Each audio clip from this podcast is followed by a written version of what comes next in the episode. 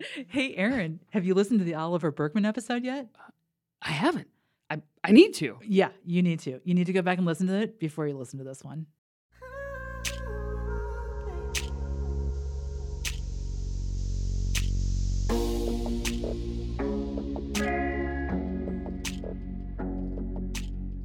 Welcome to the Atheist Podcast. I'm Erin. And I'm Kelley. Atheist is where we will explore American cultural trends through the lenses of a devout theist and a devout atheist. We will discuss the messiness of being human, the latest in social science, psychology, and American culture, and what any of it has to do with Homo sapiens' longtime preoccupation with religion.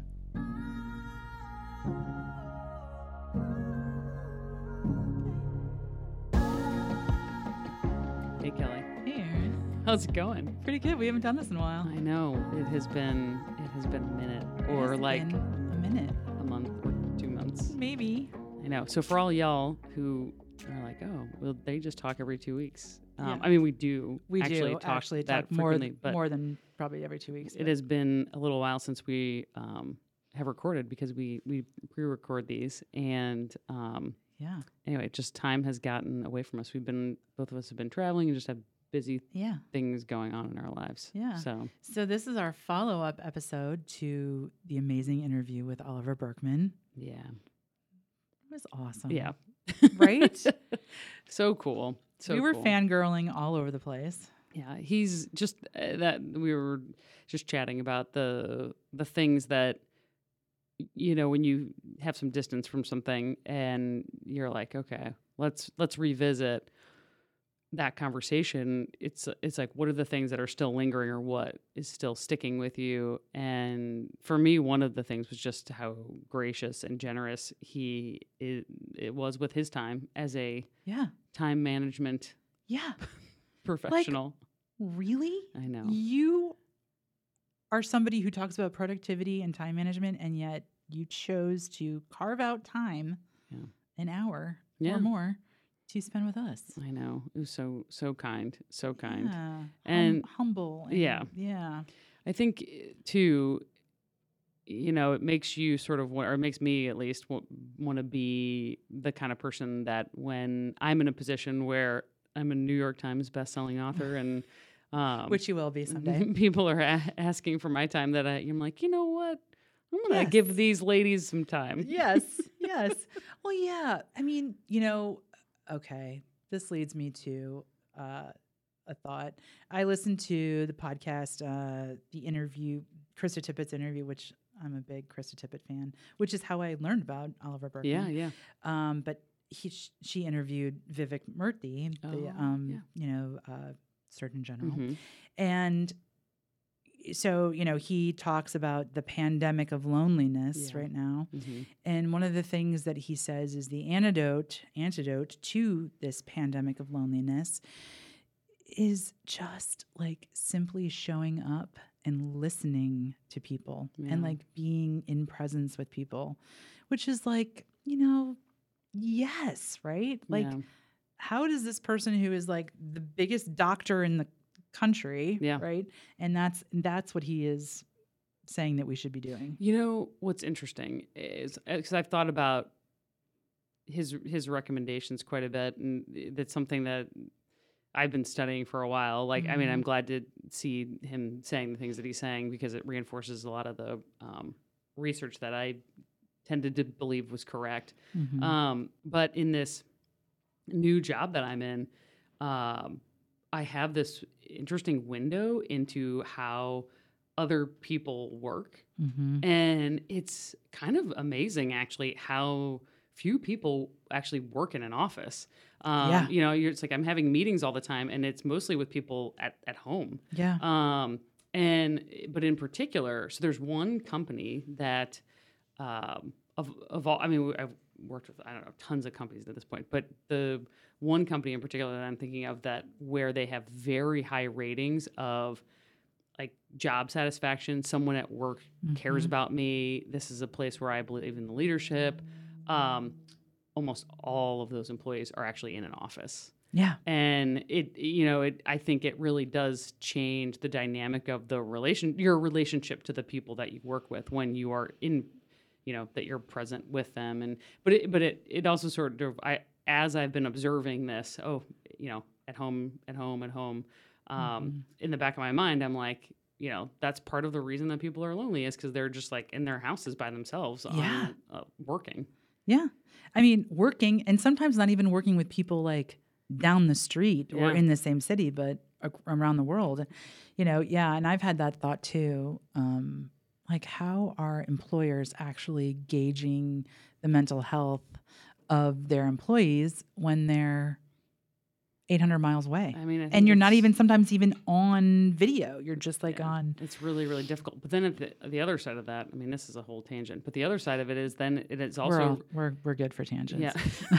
the other side of it is it's hard to get the candidates that you want because people want that flexibility. Yeah. Um, Yes. but you know, so we we've got like a hybrid model, which I really like. So you can, you know, we can work at home when you need to because hey, Yeah. you know, That's perfect. my washing machine is broken and I need somebody to come fix it. And so I'm gonna work from home today and that's fine. Yeah. And then, but like there is an office with humans that you get to interact with and go to lunch with and chit chat with. And yeah. I, And be in community It's- with, right? It's more fun. Yeah, It's way more which yeah we've talked about. Yeah. You know, um, yeah. Before we finish this episode too, we should probably talk about. I want to tell you about the um, the um, the soccer play because you were out of town that Oh, weekend. Yeah, well, tell. Just say it. Just, Just say it right Yeah, now? Let's do it now. so it was really great, like talking about community. Oh. Um, you know, and we had Ben and Adam on here, and I went, and Ben was so sweet. He like messaged me to see if he if if I wanted to. He saved me seats. So so Bill and I went, and um, it was it was a gr- it was an amazing play where like we watched this kind of story of our town and Mhm. our history of soccer, you know, kind of unfold in this really kind of theatrical way. yeah. But in the background was the soccer stadium.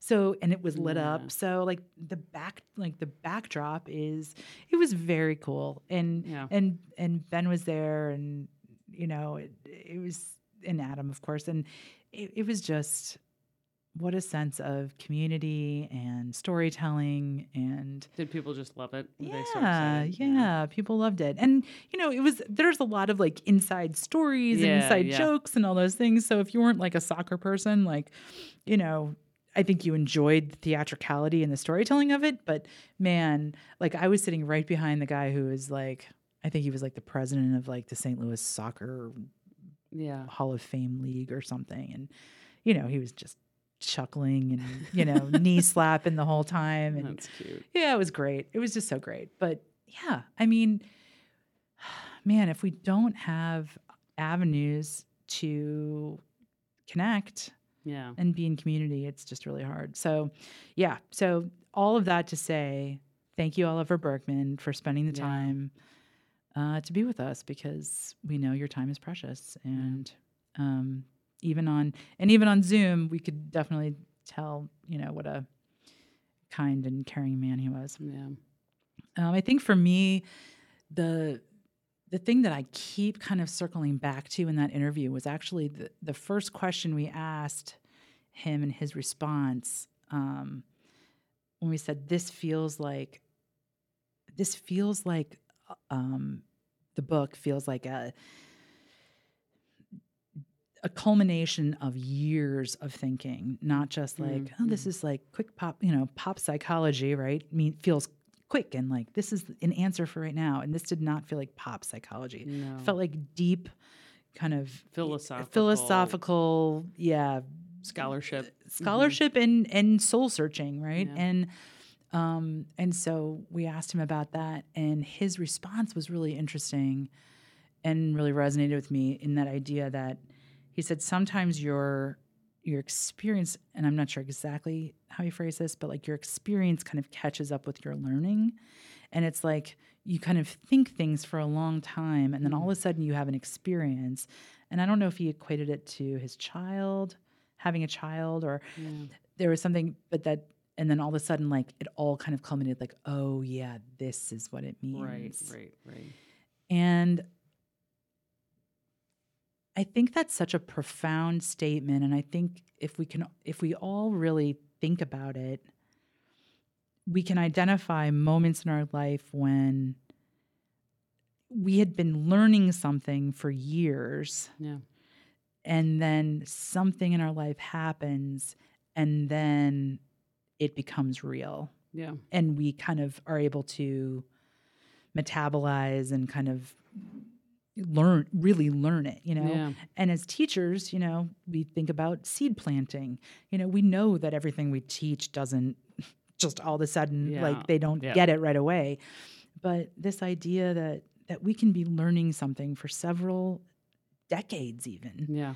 before we really learn it i think is a and that just goes to this idea of like things take the time they take Yeah. Yeah. yeah That was that was the thing that I was going to bring up that lingers with me is that there are just yeah there are some things that take the time they take. Whether that's cultivating like the relationship you want to have or um, moving through something that's difficult and it's like this is hmm hard and it, but it's going to get easier and I know that it will and and but like when you're young it's hard to have that uh, understanding yeah. of cuz cuz you just when you don't have those experiences it's hard to see hmm that it that it does. Yeah. You know um someone can tell you that it will but until you're in it it's it's hard to know it.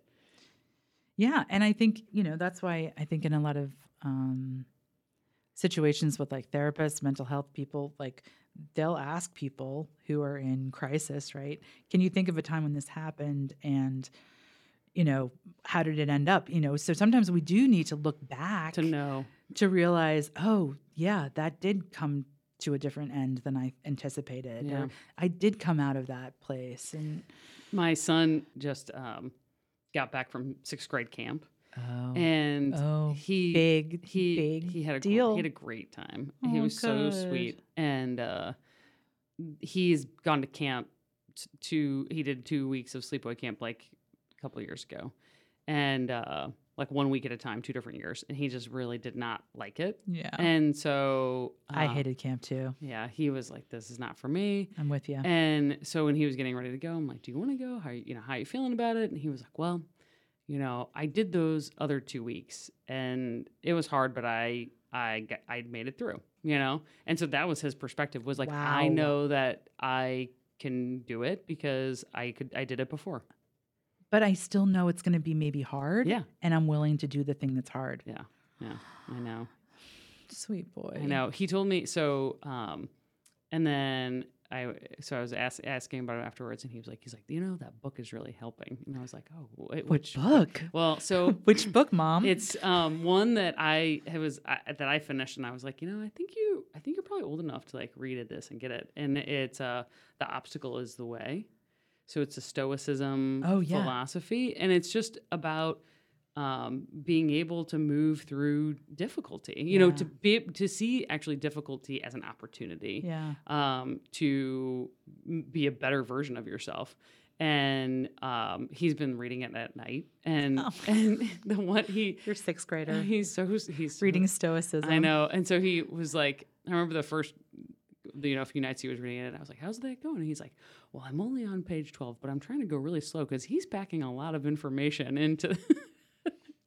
Okay, you know the book you got to get him next. Yeah. You've got to get him um, the book Sophie's World. Have you ever read Uh, Sophie's World? I remember one the yeah, it's we have it at home. Lauren has read it. I have not read it, but you I don't know if you remember this. This was like uh, when we were in our old house, but I remember you were over and it was on our bookshelf and you like pulled it out and you're like, "This is the book," and you were reading passages from oh, it. I was. Yeah. About the rabbit Yeah. being pulled out of the head. Yeah. Okay, if you haven't read Sophie's World, listeners, uh, go get it and read it. It's a history of philosophy. It's, it's a Swedish writer, and it's the the the premise is it's it's like an an anonymous philosopher who is writing letters to a little girl, teaching her the history of philosophy, and so the letters kind of evolve and change as like the history like the history of philosophy changes but it's just but but the intro even if you if you don't read it it's a pretty thick book but Mm. um but not a hard read Uh, but the first couple chapters, when he talks about like what the idea of the philosophy is and like what philosophers are, it's just Yeah. Genius. Okay. I'll have to pick it up. I'm sure I would love it. Kevin Rosenthal. Okay, we're shout out to Kevin. Um, Kevin Rosenthal used to come into my office at school, and he loved this book. Yeah. And so he would lay on the couch in my office, and I would read him passages. I believe that. I know you totally believe that, and I'm sure his mother is listening right now and Yeah. totally believes it too. I think she came in one time and she was like, "Kevin, what are you doing on Kelley's couch?" I'm reading him philosophy. Yeah, okay, That's, yeah. That's right. That yeah, I'm right. sure I'll get fired now. That's not allowed. oh man. Um, okay, I was gonna I was gonna read you a quote because we ta- we're talking about lingering a lot. Oh, Which- yeah. yeah. or- yeah. Sorry. Go No. I you go. You go. Um, no, I, for, I actually I lost forgot it. I Okay. lost it as quick as soon as I had As it. soon I as you had it, you lost it. Okay. Um, so there's this philosopher, uh, and I'm not gonna rem- I'm not gonna know how to. Um, and this might go nowhere, and we might have to edit this out. Mhm. but um, I read I wrote this poem called "Lingering," and it was based on uh, this philosopher who I want to say he's a Korean philosopher uh, that was raised in Germany. I think this is correct. Uh, Byung Chul Han, and I read his book um, uh, about ritual, the disappearance of ritual, and this quote: "Lingering presupposes things that endure." And I mean, that sounds kind of obvious. Like if something lingers, we assume that it endures, right? Yeah. But there's this under there's there's this kind of draw to to linger around things that we assume or that we presume have endurance, Mm. right? Um, and so the poem I wrote, and if you want, I'll read it. Yeah. I don't know. Maybe. Why not? Right. I used to collect antique typewriters. Oh, cool. So I've always been drawn to like antiques and things Yeah, that have stories. And I remember the first time a friend of mine from high school, she bought me a gift. And I, f- I forget what it was for, but she gave me a used copy of Hamlet. And it was just like a regular, like penguin, like old Hamlet. I don't Mm. even know if there were notes in it or anything, but she gave me this. And I was like, and it became so special to me because I loved I loved her so much Yeah. and also because I knew she knew me she gave me this you know play that Yeah. she knew I loved theater and also I felt like this thing had had a life beyond me Yeah. it like had a life before me right yeah. somebody else had read this book and I was holding somebody else's this this book. So for this very unfortunate time in my life when I moved like 13 times in 9 years, Yeah. I collected antique typewriters, which if you don't know are like incredibly heavy. so um so I used to collect them, which was really done but dumb. But I read that line in that in that book that lingering presupposes things that endure. And I think that it spoke to me in that the idea that I, I'm drawn to things that kind of have a life beyond or a life before what I have them as. Yeah. And um Yeah. and I think that also talks to the idea of time, right? Mhm, That mhm. time doesn't just end that our you know our usefulness or that the the importance of our time and what we inhabit as time doesn't end with our usefulness. Yeah. Yeah. I like that. I like that a lot. And I, it just m- makes you, I think that's something that you can only, I, I think you can only recognize with the passage of time. Yes. Um, and that, which makes, this is maybe one of the other things that has lingered, right? It's just thinking about how the passage of time changes us.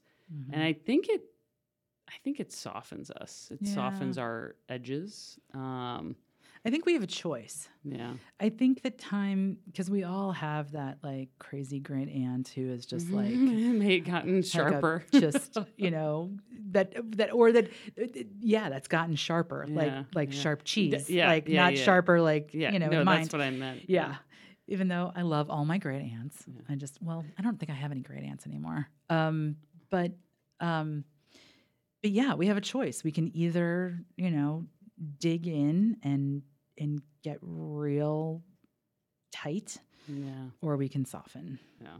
Yeah.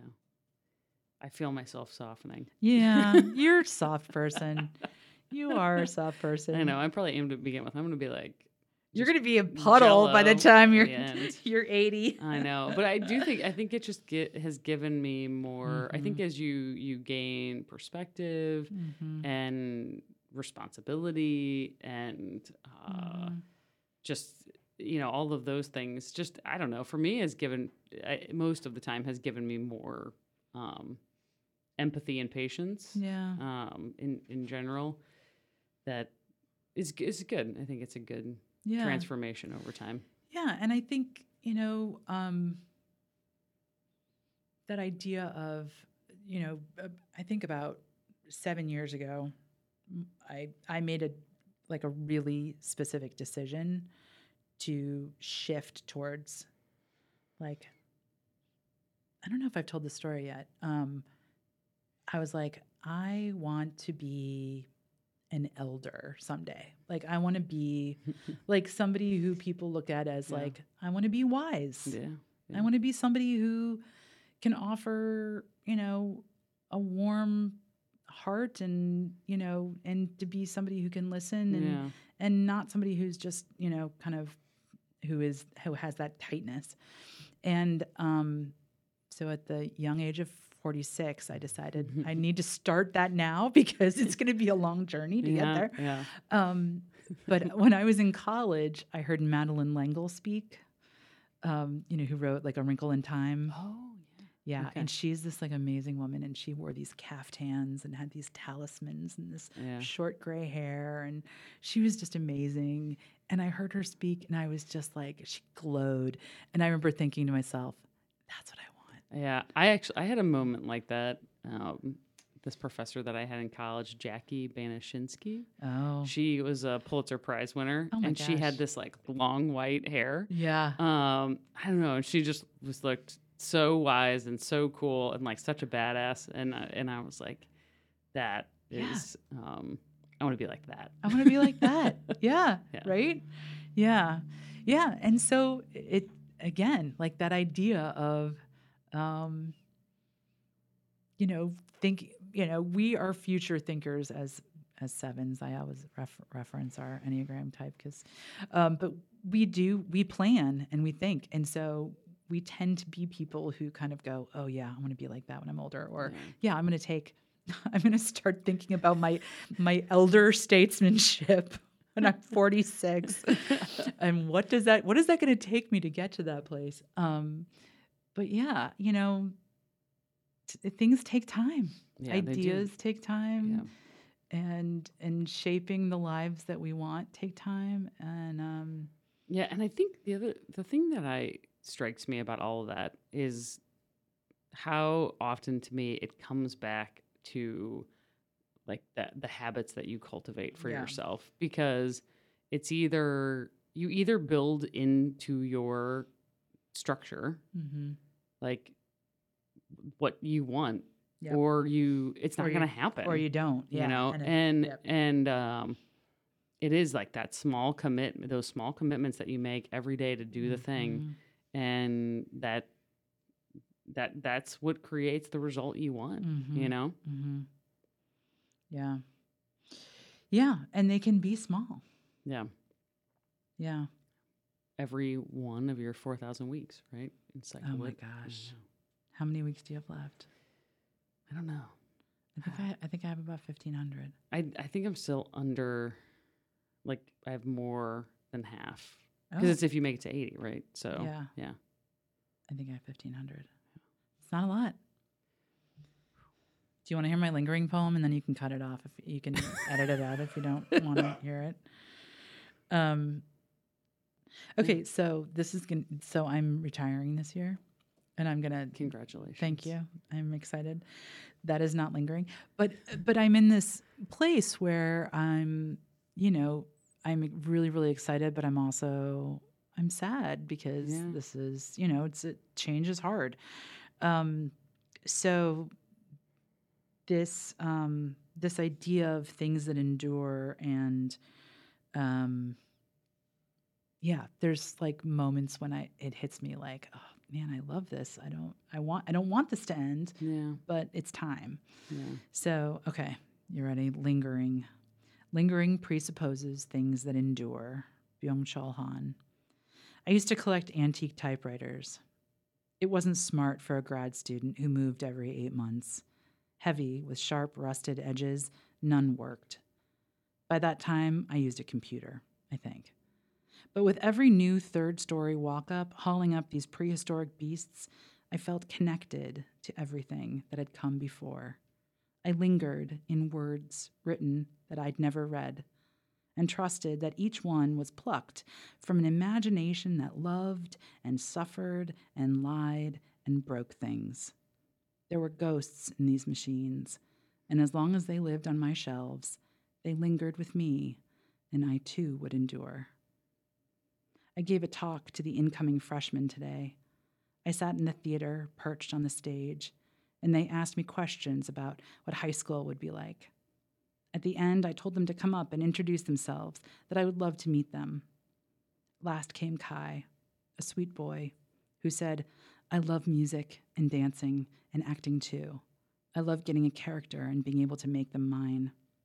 Me too, Kai, I said. I love it all, just like you. And he smiles, and I have to swallow hard because I always feel like crying now. So, yeah, so that was real, like literally. Yeah. He walked out, and I just wept. In, and I don't know what it was. Yeah. I don't know what it was, but that um, there's, you know, and we've talked about this too this idea that for as long, for as much as we feel um, a sense of permanence in what we do and a sense of meaning, and we're going to be talking about meaning soon, Mhm. um, there's also that really deep knowledge that we are expendable and that we are replaceable, which is also just a deep grief. I know. Deep I know. grief. It is. It is. And that sense of purpose, I think. So, to preview Yeah. um, our next our next guest, um, one of the things that um, he studies, um, he's a professor at Washington University, uh, Patrick Hill, and is about how meaning and purpose um, fosters well-being, you know, impacts longevity, um, all, all the ways that you like physically sort of manifest Mm. meaning, meaning and purpose. But very specifically, I think that um, for how different transition points in life where Mm. people are affected by that, and I and and I know I think retiring is definitely one of One of those, them. those moments where you're Can like. he? Can it? Can it be a, become a little therapy session I think so. Yeah, you could definitely talk to him about how you're feeling. He may. I admit, who knows? Who knows Yeah. what he'll tell you to do? Maybe he'll change my life. Maybe I won't retire. Oh God, no. Uh, you could still work yeah. Oh, well, I'm definitely gonna still work. I'm not retiring. I'm transitioning. transitioning. That's what I keep telling myself. Yeah. Okay. Well, I'm excited. Yeah, I'm excited for that conversation. It's gonna be good. Yeah. All right. Well, Thank you, Oliver Burkeman. yes. Thank you so much, Oliver, for your time, your graciousness, graciousness, kindness. Yeah. Um, And your teaching. yeah, we deeply appreciate it. Yeah. See you next time. See you next time. Keep looking for connection.